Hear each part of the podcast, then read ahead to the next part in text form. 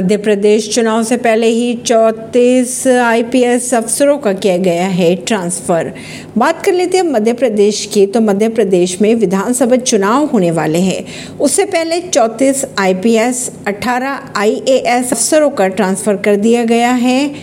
मध्य प्रदेश राज्य में विधानसभा चुनाव है। इसी वजह से चौंतीस आईपीएस अफसरों का ट्रांसफ़र कर दिया गया है। वहीं उनतीस डीएसपी प्रमोट कर एडिशनल एसपी भी बनाए गए हैं। उनसठ एएसपी के ट्रांसफ़र भी किए गए। रविवार की आधी रात को बदले गए 18 आईएएस ऑफिसर्स मध्य प्रदेश शासन ने रविवार की आधी रात को 18 आईएएस के ट्रांसफ़र के आदेश जारी किए थे, जिनमें से पाँच जिलों के कलेक्टर और चार संभाग के आयुक्त भी बदले गए हैं।